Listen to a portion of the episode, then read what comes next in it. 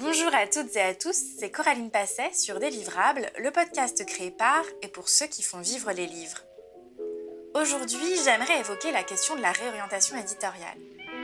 Pour cela, je suis en direct des éditions du Félin avec Stéphane Goulot, son directeur. Cette maison a 40 ans, une histoire riche, plus de 600 titres au catalogue, et elle s'est récemment recentrée sur des publications en histoire. Stéphane revient sur les changements majeurs opérés il y a 4 ans, avec une nouvelle diffusion passant du CDE à Harmonia Mundi, avec une nouvelle ligne éditoriale, une nouvelle charte graphique et une nouvelle organisation. Stéphane partage les apprentissages et prises de conscience qui m'ont amené à repenser en profondeur les éditions du Félin. Belle écoute Bonjour Stéphane. Bonjour Coraline. Merci de m'accueillir euh, au Félin aujourd'hui. Donc les éditions du Félin, c'est une maison créée en 82. Elle a proposé une production aussi variée que des livres pratiques, donc en cuisine, des beaux livres. Et à l'arrivée de Bernard Condaminas, elles se sont recentrées en sciences humaines et sociales. Vous avez appris à ses côtés depuis 20 ans, vous avez occupé des postes assez variés dans la maison, euh, des postes commerciaux, de communication. Et depuis 4 ans, vous avez repris la direction de la maison. Donc la diffusion a changé, la ligne éditoriale s'est resserrée, il y a eu beaucoup de changements. Est-ce que vous pouvez revenir sur ces 40 ans et plus particulièrement sur ces 20 dernières années? Alors vous l'avez déjà bien résumé, mais ce qui est vrai, c'est que cette maison d'édition a 40 ans aujourd'hui, 650 titres au catalogue, et c'est à la fois vraiment un vrai outil pour nous sur lequel s'appuyer, un vrai héritage, et c'est à la fois aussi parfois un peu un fardeau, parce qu'il a fallu se détacher d'une image. Donc effectivement, vous l'avez dit, le premier livre c'est 82, et pour vous euh, donner une idée, le premier livre, c'est une BD qui s'appelle euh, Le secret de Taluik. Et le livre suivant, qui paraît l'année suivante, me semble, c'est un beau livre qui s'appelle le Ginkgo biloba, qu'on commercialise toujours d'ailleurs, presque 40 ans après, dans une nouvelle édition, je vous rassure. Et le félin, pendant les 20, 30 premières années, c'est vraiment ça. C'est-à-dire que ce qu'ont voulu les fondateurs, si je puis dire, euh, du félin, c'est une maison d'édition qui soit vraiment généraliste. Ça va assez bien marcher pendant une trentaine d'années. Et puis, les choses se compliquent un peu, se tendent un peu, il va falloir effectivement trouver d'autres façons de fonctionner sur les 10 ans qui suivent. D'accord. Et donc, qu'est-ce qui a bien fonctionné pendant 30 ans et qu'est-ce qu'il a fallu faire évoluer euh, pour ces 10 années suivantes, quelque part? Il y a un certain nombre de succès pendant les 30 premières années qui euh, permettent à la maison d'évoluer et d'aller euh, vraiment dans le bon sens. Il y a des titres qui sont remarqués et qui marchent bien. Je vais vous en donner deux ou trois si vous voulez. Le titre qui a le mieux marché euh, aux éditions du Félin, c'est un titre qui s'appelle Massoud l'Afghan, qui est une biographie de Massoud, donc. Et ce qui est amusant avec euh, ce livre-là, c'est qu'en fait, il sort en 98, un peu dans l'anonymat. C'est-à-dire que, bon, Massoud, ça parle pas à grand-chose. Et en 2001, avec les événements que vous connaissez, que dont tout le monde se rappelle, avec les attentats, il s'avère que le commandant Massoud est assassiné deux jours avant. Et tout d'un coup, les ventes explosent. Mais les ventes explosent à un niveau jamais connu pour nous. C'est-à-dire que en quelques semaines, on fait euh, plus de 100 000 exemplaires vendus. C'est euh, vraiment, euh, ça reste aujourd'hui pour nous le plus gros succès. Et ça, ça marque durablement la maison d'édition, ça marque aussi la maison auprès des libraires. Mais on fait aussi plein d'autres choses. Et il s'avère qu'on peut faire des succès en histoire pure. Je pense par exemple à un livre comme L'histoire de Corse de Michel Berger-Franceschi, qui est un livre d'ailleurs qu'on vend toujours très bien aujourd'hui et qui est connu, en tout cas des libraires en histoire. Et puis il y a la collection Résistance, qui fonctionne depuis euh, plus de 25 ans maintenant, et qui, dès le départ, a marqué euh, aussi les esprits avec euh, des livres qui ont très bien marché. Mais on est à chaque fois sur des choses assez différentes. Et à ce moment-là, ça semble ne pas poser de problème. Être une maison généraliste, c'est plutôt bien, ça pose pas de soucis. Il faut juste continuer à avoir quelques succès de temps en temps. C'est ce qui arrive au Félin pendant presque 30 ans. D'accord. Et à l'inverse, donc il y a des titres sur lesquels certainement vous attendiez des bonnes performances, ça s'est pas passé comme prévu. Est-ce que vous pouvez nous en parler de ces ouvrages? Alors, il y a quelques ouvrages qui marchent moins bien, c'est vrai. Et ça aussi, ça marque une maison d'édition. Euh, je vous donne un exemple. C'est le moment où moi j'arrive aux éditions du Félin et donc je le connais vraiment bien. Il s'avère qu'en 2002, le Félin décide de publier une biographie d'un type qui s'appelle Roger Lemaire, qui est à ce moment-là l'entraîneur de l'équipe de France de foot. On est en année Coupe du Monde, on sort d'une campagne, on est champion du monde, champion d'Europe tout va très bien, et donc le livre semble facile à placer. Et effectivement, on se retrouve avec une mise en place, je crois, 25 000 exemplaires, c'est quelque chose d'assez important euh, pour nous euh, à ce moment-là. Et d'ailleurs, euh, pour la petite histoire, moi je rentre au Félin à ce moment-là au service de presse parce que je connais un peu le foot et je connais quelques journalistes en foot et donc c'est assez amusant à faire à ce moment-là. Et d'ailleurs, c'est surtout très facile à faire puisque tout le monde a envie d'avoir la biographie de l'entraîneur de l'équipe de foot. Bon, catastrophe, l'équipe de foot se fait sortir au premier tour et on vend rien du tout. Et donc sur les 25 000 mis en place, et eh ben là, c'est un vrai raté. Parce que on en vend, je crois, à la fin à peine 1000. Et pourquoi ça marque? Ça marque les libraires d'abord parce qu'ils les renvoient à l'appel. Et ça marque aussi la maison parce que pendant des mois, il y a des retours. Et que ces retours, parfois, ils sont supérieurs même au réassort et qu'on fait des jours en négatif et que ça, c'est compliqué après euh, à vivre pendant un moment. Donc, effectivement, il y a des beaux succès, heureusement, pendant euh, une trentaine d'années. Et de temps en temps, il y a un mauvais coup, un livre qui marche moins bien. Et progressivement, il y a eu un resserrement en sciences humaines. Est-ce que vous pouvez nous en parler de ce resserrement de la ligne éditoriale? L'autre caractéristique du félin, quelque chose d'un peu euh, particulier, c'est que les directeurs éditoriaux changent et que avec euh, chaque directeur, la ligne peut changer aussi. Et lorsque Bernard Condominas euh, arrive au félin, lui, son truc, c'est vraiment les sciences humaines, même s'il a un vrai attrait pour la littérature et d'autres sujets, mais il marque de son empreinte le félin en sciences humaines. Et il y a deux passages, et c'est intéressant aussi parce qu'il vient une première fois dans les années 90 avec une collection qui s'appelle Le temps et les mots. Et il y publie beaucoup de jeunes auteurs, dont c'est le premier livre, qui vont devenir par la suite des auteurs qui comptent dans leur domaine. On peut citer euh, Stéphane Zagdanski, euh, Thierry Paco, euh, Michel Crépu, qui ensuite vont avoir une grande carrière derrière. Et ce qui est assez amusant, c'est que là, je vous parle de quelque chose qui a lieu il y a bien 25 ans, et les libraires s'en souviennent encore de cette collection. Donc c'est pour ça que c'est important ce moment-là, parce que c'est le premier moment du félin, me semble-t-il, où il y a une ligne éditoriale qui est clairement identifiée. Et c'est quelque chose qui, moi, dans ma réflexion, va beaucoup me servir après. Parce qu'effectivement, le moment où moi je décide de resserrer autour de l'histoire, c'est euh, dans la ligne droite de ce qu'avait fait Bernard 20 ans avant. C'est vraiment la même idée. D'accord. Et cette idée, du coup, euh, je crois qu'il y a eu un changement très important en 2020 en 2020, peut-être le CDE décide de ne plus vous diffuser comme d'autres éditeurs. Est-ce que vous pouvez revenir sur cet épisode et, ses conséquences? Alors effectivement, si on suit un peu euh, l'histoire comme ça euh, chronologique du félin, Bernard euh, Condominas doit malheureusement prendre du recul avec la maison. Et donc, on me demande si moi je veux prendre la suite. Et je décide au moins pour euh, les livres qui sont en cours de continuer, parce que à ce moment-là, il y a une vingtaine de titres qui sont en préparation, que ce soit en édito, en fab euh, ou déjà en promo. Et donc, pour les auteurs, pour le travail de Bernard, moi, je décide de continuer. Donc, ce qui fait que pendant euh, un an et demi, je vais surtout travailler sur les livres qui ont été décidés avant moi. C'est assez intéressant d'ailleurs pour la suite parce que je vais être amené à travailler sur des sujets que je maîtrise moins bien. Je vous donne un exemple très simple. Le premier livre sur lequel je travaille à ce moment-là, c'est un livre sur Schelling, qui s'appelle littéralement Schelling d'ailleurs. Donc de la philo pure. Et moi, je suis pas tellement à l'aise avec la philo pure. Et encore moins à l'aise avec Schelling tout court.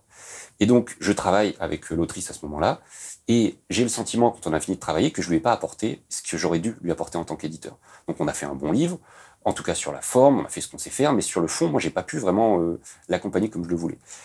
Ça, c'est le début, pour moi, d'une vraie réflexion. C'est de se dire, le boulot de l'éditeur, c'est pas juste de fabriquer un livre. Le boulot de l'éditeur, c'est vraiment déjà de travailler le texte avec son auteur, parce qu'on amène euh, un autre regard.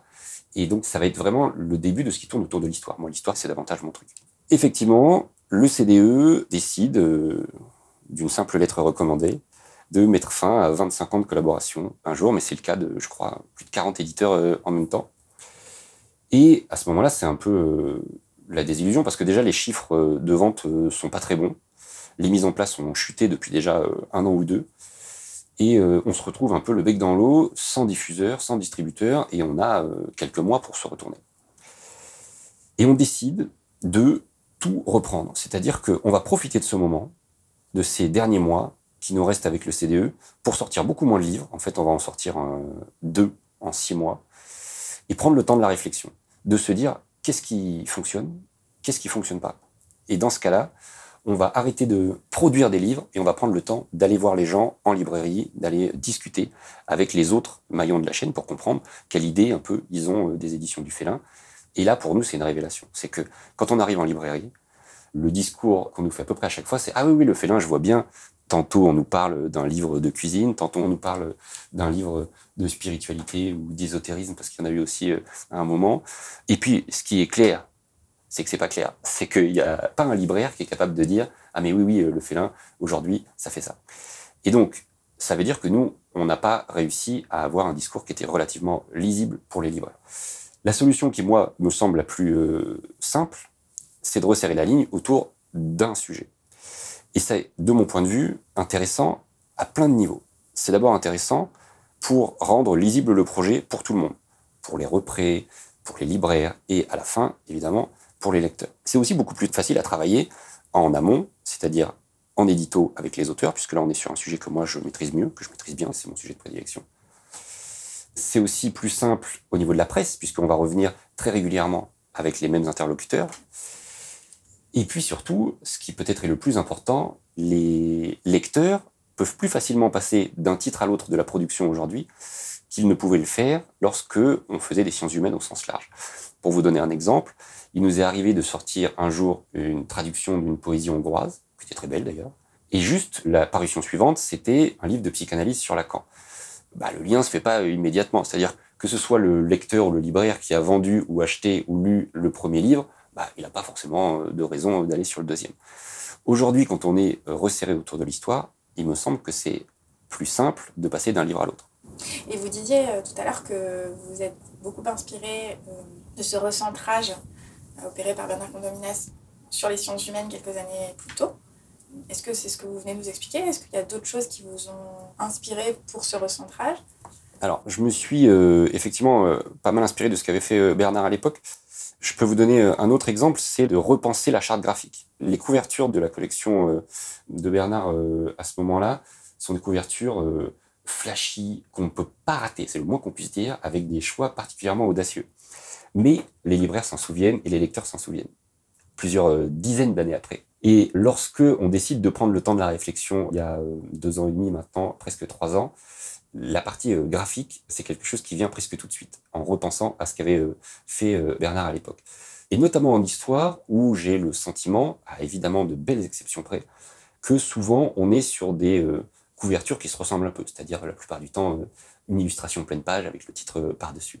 Et donc, on décide, avec euh, Mathilde Dubois qui fait les couvertures, de réfléchir, vraiment, de prendre le temps, de tâtonner et de voir comment est-ce qu'on peut faire une couverture qui sorte un peu du lot. C'est d'ailleurs aujourd'hui la couverture de la collection Histoire et Société, la couverture qui est la plus représentative de ça. C'est-à-dire qu'on a un titre qui a la verticale, ce qui déjà pas évident, avec des illustrations qui sont euh, mises en avant avec une couleur euh, pastel par-dessus. Et lorsque moi je suis retourné en librairie euh, beaucoup par la suite pour bah, faire un deuxième tour de librairie après justement la première réflexion, c'est ce dont on m'a le plus parlé, la couverture. C'est ce qui a le plus marqué les esprits des libraires.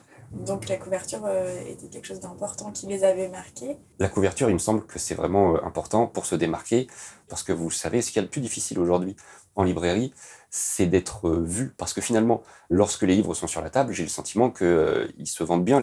Il y a une vraie marge de progression euh, de ce côté-là. La visibilité en librairie, c'est quelque chose qui est particulièrement important. Et c'est ce sur quoi on a aussi travaillé beaucoup. C'est l'autre point sur lequel on peut revenir maintenant. Je vous donne un exemple, je ne donne pas de nom.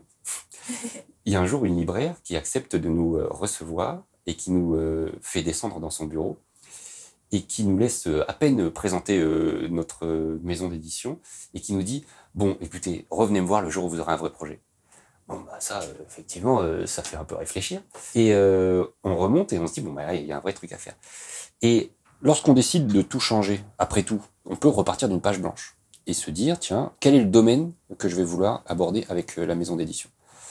Et avec Lorraine, qui travaille avec moi à ce moment-là, on se pose la question, mais sans vraiment aucune limite. C'est-à-dire qu'on prend une page blanche et on note dessus les domaines dans lesquels on voudrait euh, publier des livres. Et ensuite, on va euh, faire une petite euh, enquête en librairie pour voir quels sont les domaines qui marchent en ce moment, quels sont les auteurs qui nous intéressent, quels sont les sujets qu'on aimerait aborder. Et on complète cette réflexion par quels sont les avantages et les inconvénients de telle et telle ligne éditoriale ce qui ressort à un moment, c'est qu'il y a une vraie histoire au félin autour de l'histoire. C'est que c'est vraiment dans son ADN. Et que les titres qui ont le mieux marché, c'était des titres en histoire. Donc les titres qui sont probablement un peu dans l'inconscient des libraires, ce sont souvent des titres en histoire. Que la collection qui est le plus euh, reconnue, c'est la collection Résistance, et c'est aussi euh, de l'histoire. Et ça m'a semblé plus simple de euh, resserrer autour d'une ligne qui était déjà connue des libraires, puisque l'idée c'était, euh, encore une fois, de travailler autour de la lisibilité de la ligne éditoriale du félin. Et puis, c'est important aussi de dire que moi, c'est ma formation de base et que si je veux être utile à mes auteurs, il vaut mieux que ce soit des sujets que je maîtrise un peu. Et donc, ça tournait plutôt autour de l'histoire. C'est vraiment dans ce sens-là qu'on a réussi à penser des couvertures qui sont immédiatement identifiables félins, avec le principe des cercles qu'on va retrouver sur toutes les couvertures, mais aussi qui se différencient des autres, puisque, par exemple, on met les titres à la verticale, ce qui oblige d'ailleurs un peu les lecteurs à tourner la tête quand ils sont en librairie, mais ça participe euh, de l'ensemble. Et puis ça va aussi avec une refonte de tout, c'est-à-dire que les couvertures, c'est le point de départ, mais on refait entièrement le site internet autour aussi des mêmes euh, questionnements, et donc on apporte les mêmes réponses, le cercle, notamment euh, pour ce qui est du félin. On change de logo, qui devient lui aussi un cercle. Toute la charte graphique découle en fait de cette réflexion autour des couvertures, avec pour objectif d'être plus clair et plus identifié par tout le monde. Et donc, vous changez de diffuseur, vous passez du CDE à Harmona Mundi. Qu'est-ce qui change concrètement? Je crois que vous avez changé le volume de votre production. Euh. En fait, pratiquement tout change. La ligne éditoriale, la façon de travailler, effectivement le volume, puisqu'on divise par deux euh, quasiment euh, la production. On fait aujourd'hui 12 titres par an, on en faisait une vingtaine probablement avant. La manière de fonctionner avec le diffuseur aussi en réalité change.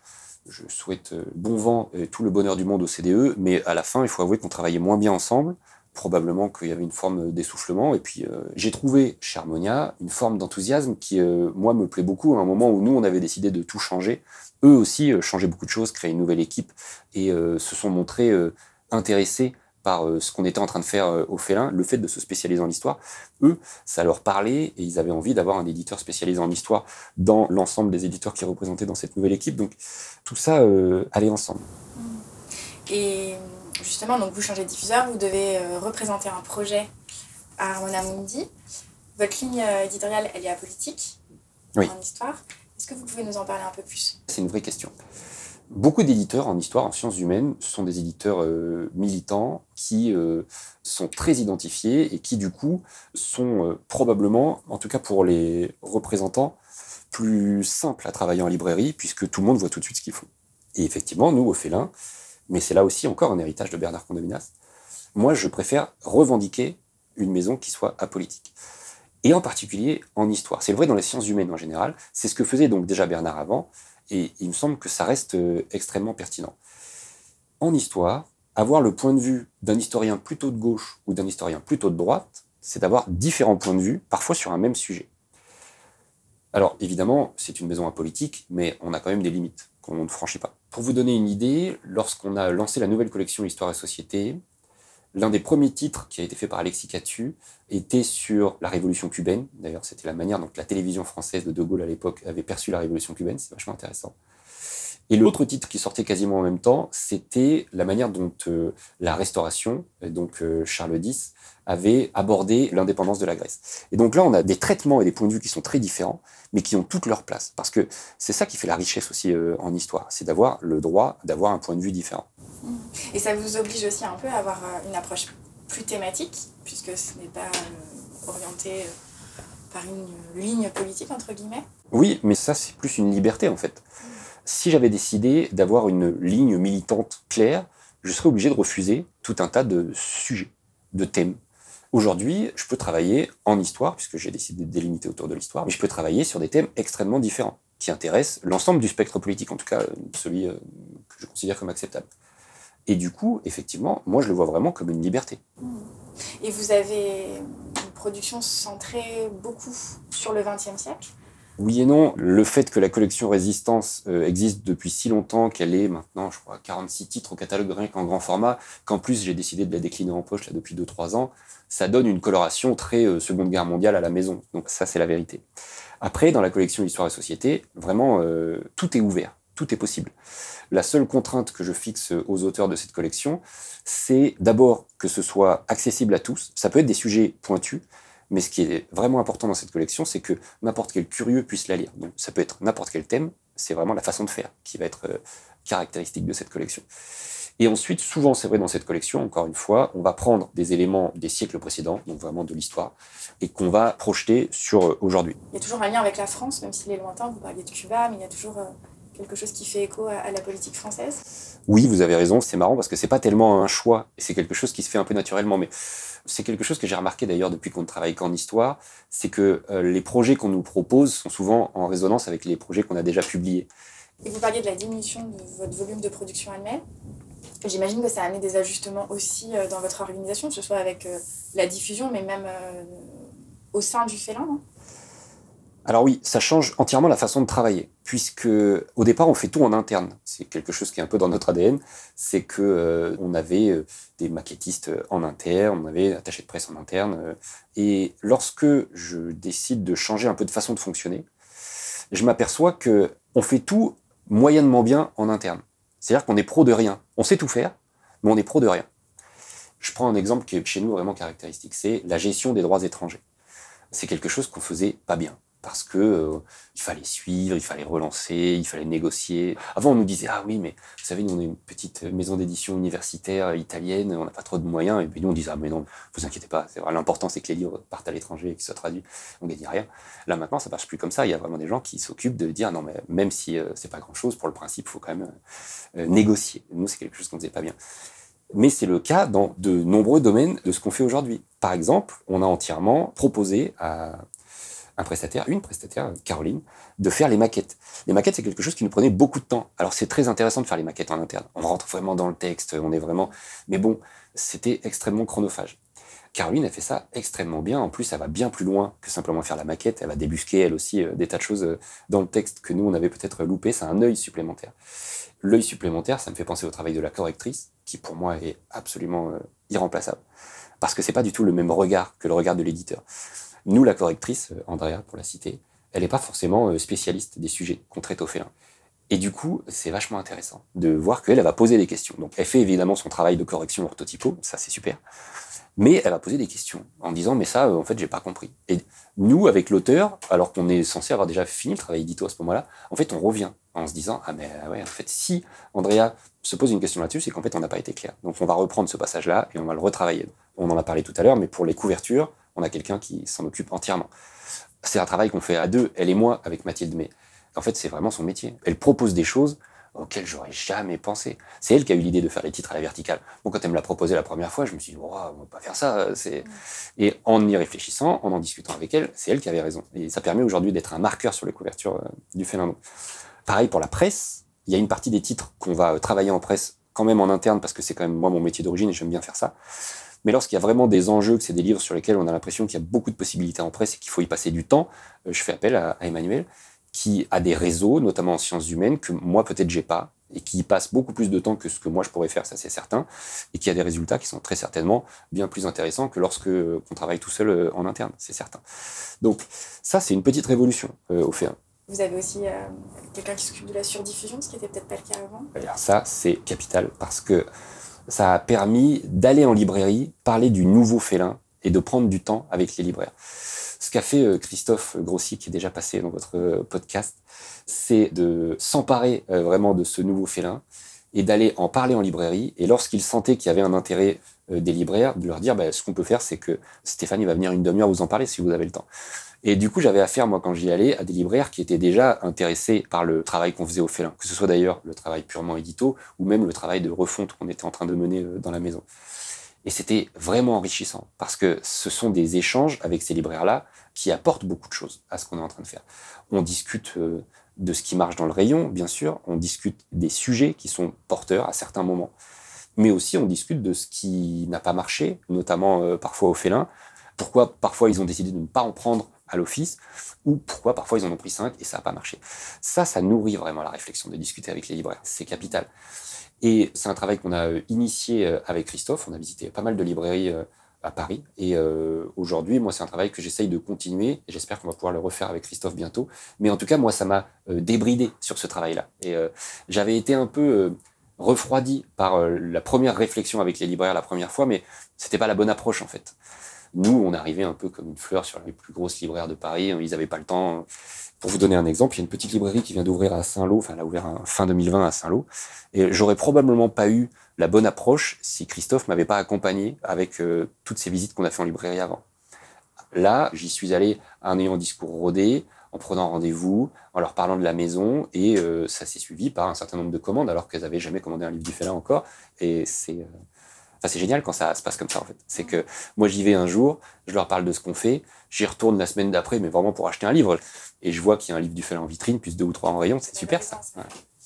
Est-ce que vous pouvez nous parler de la production 2022 Oui, alors, vous l'avez dit, il y a quand même pas mal de titres qui tournent autour du XXe siècle, donc je peux vous parler déjà euh, de ce qui va sortir dans la collection Résistance, puisque cette année, on fête le 80e anniversaire de la bataille de Bir Hakeim.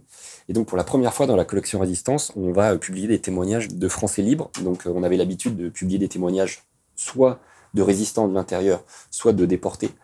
Et là, on va agrandir un peu le spectre de ce qu'on fait dans cette collection avec euh, deux témoignages euh, très différents, mais assez forts et surtout intéressants parce que c'est des choses qu'on n'a euh, jamais vues, je crois, jusqu'à présent.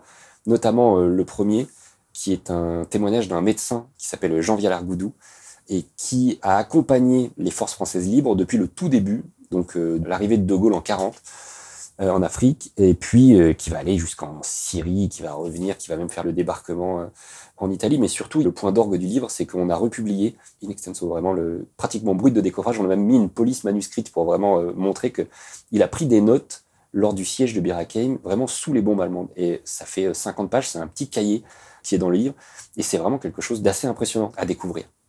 Et puis il y a aussi donc dans cette collection un livre de Gustavo Camerini, qui est un, jeune avocat italien qui fuit le fascisme euh, à la fin des années 30 euh, dans son pays, qui se retrouve euh, bah, quasiment coincé en France puisque le fascisme arrive aussi en France, qui décide de s'engager dans la Légion étrangère. Mais ce qui est assez amusant avec Gustavo Camerini, c'est que c'est un type qui est relativement aisé. Et pendant les campagnes, donc il va se retrouver chef de division, c'est un personnage tout à fait marrant. Et dès qu'il y a de la castagne, il y retourne et il fait preuve d'un courage, mais complètement fou. C'est lui, Gustavo Camerini, qui sort en tête du bataillon de tête de Bir Hakeim la nuit où les forces françaises arrivent à sortir de la NAS. C'est un témoignage qui apporte quelque chose, c'est ça qui est intéressant. Et puis dans cette collection Résistance, on décline depuis deux ou trois ans en poche. Euh, ça a été euh, un travail un peu compliqué au départ parce que ça marchait pas aussi bien euh, qu'on l'aurait imaginé. Et puis petit à petit, ça commence à prendre ses marques et c'est encourageant. Donc on sort un titre cette année, il vient de paraître là en février qui s'appelle La plastiqueuse à bicyclette de Jeanne Boeck. Et Jeanne Boeck, c'est euh, une jeune bretonne de 21 ans, faut imaginer, elle fait 1m49, elle a une gouaille pas possible, et elle a même pas entendu de Gaulle. Elle décide d'embarquer sur le premier euh, bateau venu pour rejoindre euh, Londres, continuer le combat, comme elle a une formation d'apprenti chimiste. On est en 1940. On est en 40 elle veut mettre au service de la cause euh, ses talents et donc elle va faire le forcing auprès du BCRA pour avoir une formation en parachutisme. Puis ensuite, elle va être littéralement larguée au-dessus de la Bretagne où elle va former des groupes de résistants au maniement euh, des explosifs. Et donc, elle fait tout ça à vélo. Et c'est vachement intéressant parce qu'elle tourne dans toutes les petites villes du sud-Bretagne, dans le Morbihan, en vélo. Et des fois, la côte, elle est un peu raide et elle n'hésite pas, elle fait du stop. C'est les Allemands qui la prennent carrément. Euh, on a l'impression que c'est vraiment une petite Bretonne ordinaire. Et elle raconte ça avec beaucoup d'humilité.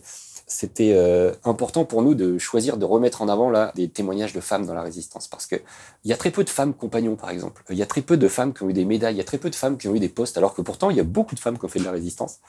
Et euh, Jeanne Boeck c'est vraiment l'exemple le plus euh, caractéristique de ça. Et je peux vous donner un autre exemple d'un livre qui lui est sorti il y a deux ou trois ans toujours dans cette collection Résistance qui s'appelle Une Française dans la tourmente. Et euh, il s'avère que l'autrice, Madeleine Gex-Leverrier, c'est une femme qui est très introduite dans les milieux de la Troisième République. Elle est directrice d'une revue, c'est la seule directrice d'une revue euh, littéraire à l'époque. Elle connaît bien les milieux politico-financiers.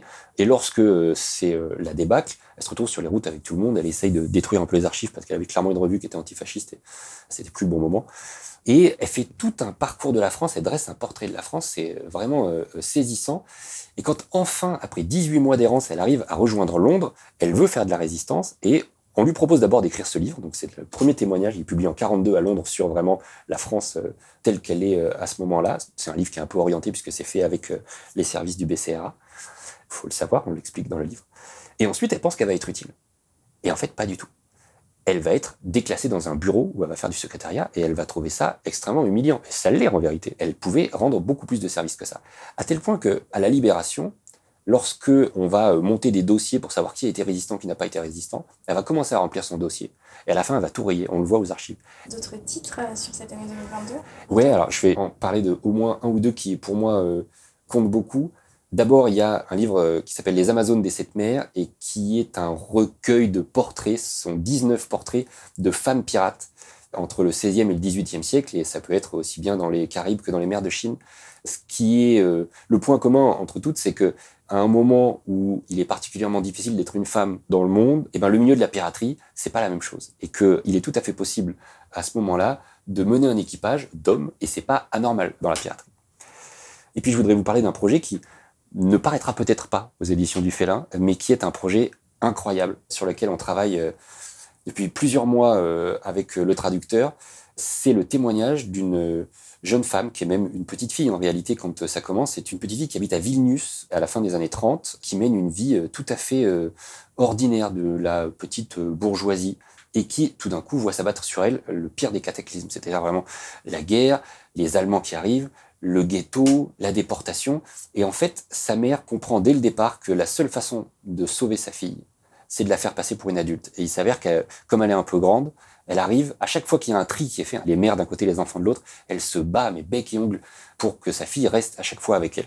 Et elle va pouvoir comme ça traverser plus de cinq ans d'horreur, jusqu'aux marches de la mort, jusqu'au moment où on les entasse dans les bateaux. Euh, et elle va survivre grâce à sa mère. Le livre s'appelle Grâce à ma mère. C'est une traduction que pour l'instant je n'arrive pas à financer. Parce que c'est une vraie question dans les maisons d'édition comme les nôtres, c'est les traductions, si on n'est pas euh, soutenu, on n'arrive pas à les faire. Et une traduction, c'est euh, entre 6 et 8 000 euros euh, d'entrée de jeu. Et donc, c'est très compliqué.